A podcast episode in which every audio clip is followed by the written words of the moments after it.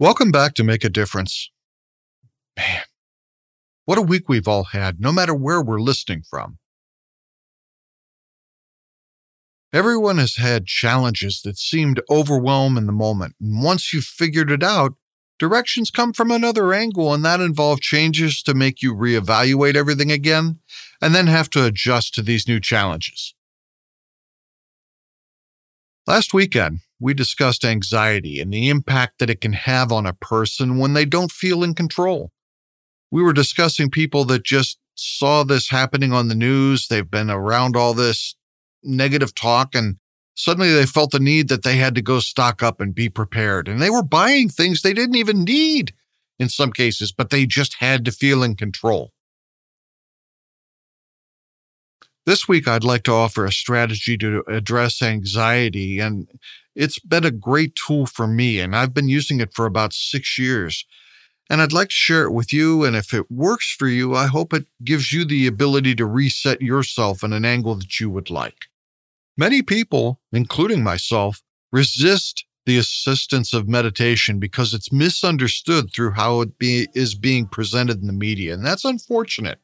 Until I had somebody really take me through it and help me understand what it was and what it was not, I resisted it too. And it kind of goes along with this quote by Alan Lackos. And it says, Suffering usually relates to wanting things to be different than they are. And right now, this is definitely something that is truthful. We can choose to wish for something different, but we also must recognize if we have the power to change the obstacles that are currently in our path. There are so many of us that are confined to our homes and would prefer not to be. Safety demands that we follow these conditions at this time. It is possible that we may have to choose to alter our perception to address our needs. Clearing our minds to see this is a first step to addressing our suffering. To get started with our meditation, find a quiet spot, someplace comfortable that you can sit or lie down to be comfortable. I've done this laying down, I've done it sitting in my living room or in my chair at the office. I've had my eyes opened, I've had my eyes closed. I personally prefer them closed, but the reason I share this, it's not about what I suggest, it's about what really works for you. And you may have to try some different things to find out what it is that works for you best. To get started, we're going to work on our breathing. The breath is the fuel of our body's engine, and we want it to fill our lungs to capacity. Breathe in slowly over a count of four and fill your lungs with as much air as possible. Then exhale all your air over a count of four and blow all the tension that you can out of your body. Let's try it. One, two, three.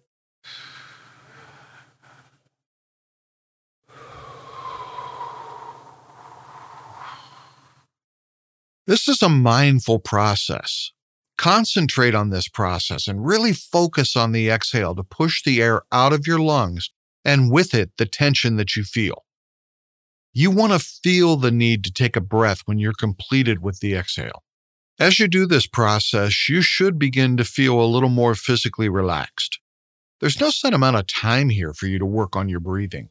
Allow your body to share with you when and where you feel relaxed. Let it tell you when it's time to move to that next step. There's no pressure to complete this in time. It's about resetting your mind and body. Focus on that. Check in with your mind and body and work to still the mind. I'm not suggesting that you aim for absolute Zen here. That's not where I'm at. That practice takes a lot of time to achieve. And while I have achieved it once or twice, when I'm really tuned in, it's not something that I strive for. Anxiety for me feels like a wave that washes over me and it confuses my thinking patterns and my thoughts are jumbled and confused. It can actually be painful depending on how far it goes. I'm trying to achieve a state of mind that does not feel jumbled or out of sorts, but merely calm. I continue to work on my breathing and my body to still the body at the same time. I strive to start at my toes and consciously focus on working through releasing the tension in them with my breathing. And I work up my body in small parts through the ankles, the calves, knees, thighs, hips, the abdomen, the upper chest, the shoulders, the neck, right up through the top of your head. And it's interesting because as you consciously focus on this and you work to relax and soften your body, you will find places that you hold tension. Even during this podcast here, as I'm working with you right now, I realized I was holding tensions in my upper shoulders. And when I was doing that breathing, I made a conscious effort to just blow that tension out and relax them. And as you achieve a state of calm, identify any emotions that are moving through your thoughts that are preventing you from achieving the level of calm and lack of stress and tension that you desire.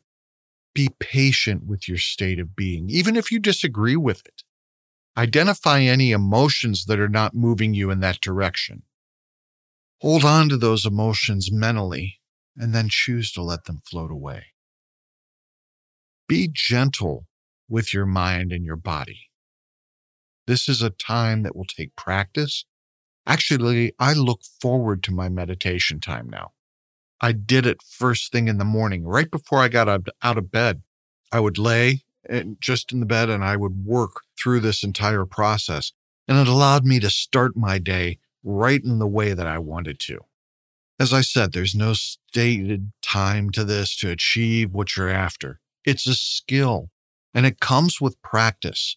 Forcing this will add stress or tension of expectations to the mix, and you're going to find that you move backwards through the process because you're going to have to reset for that. You're going to find that you have alarms in your body where we focus tension, kind of like what I said with my shoulders. And as you identify these areas, turn them off and work to keep them from turning on again. I've also held tension right in the center of my chest and I had to work through the process that that was a clue that I was under under stress and anxiety. I had to learn to recognize that alarm, learn to turn it off. You'll learn to feel this coming on and learn with practice how you can avoid that pattern of stress, anger, or tension and rework your process. I would also apply what I called the antidote. I would self talk. I'd do a mantra over time that helped me rewire the pathways of habits on stress and anxiety to help me avoid the triggering alarms in the first place through old habits. I consciously worked through four thoughts that were for me personally very important. The first, may I live in safety. Number two, may I have mental peace. Number three, may I have physical health. And finally, number four, may I pass with ease. I may not be able to control everything around, but I'm going to make every effort that I can to pass through with ease and avoid any physical tension or anxiety in my body. I found over time that I really did rewire my thoughts and pathways. And this, you know, it did help me address anxiety and stress. I got indicators and cues from my regular practice that, hey, wait, that old habit's coming back. Be alert. And I would learn to be able to turn that down. The great thing about this process is you don't have to follow my path. You can make one that's best for you. You may find that breathing and focusing on tension and stress relief is what you really need right now. And that's great. Do it. If you want to do more of the process that I've laid out here, do it. Mindfulness is a very personal process, and you should work to adjust it to your benefit. If you wish to work on this regularly, I have a Prezi presentation that I've linked in the show notes for you to consider. I keep this on my iPad screen so that I can get to it anytime that I want to practice.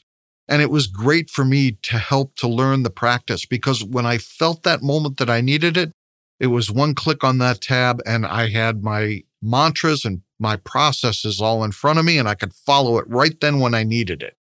I'm going to leave you with two quotes today. And I love the first one from Ken Wilber, and it states With meditation, you begin to relax in your seat and you just watch the movie of life go by. You're able to begin to define what is driving you and what you want to drive towards. The second one is live the actual moment. Only this actual moment is life. And that was from a monk who practices this. He's a noted author. You know, I thought about this as I was preparing for this episode, and I'm like, you know, the genius of that. What comes before the moment you're in hasn't happened yet. It's not scripted. And what has happened already is in the path and you can't change it. It's the actual moment that you're in that you have actual control to do something. As we said, we always have a choice. I understand that a lot of people are under a lot of stress and strain right now. And it's the unexpected and the unknown that is the worst part of this. Take a moment today. Take a moment tomorrow. Take as many moments as you need and reset yourself so that the anxiety and stress and tension are not what is clouding your decisions. You're not making decisions in fear. You're making decisions because they're the right thing for you. Stay safe. I'll see you tomorrow.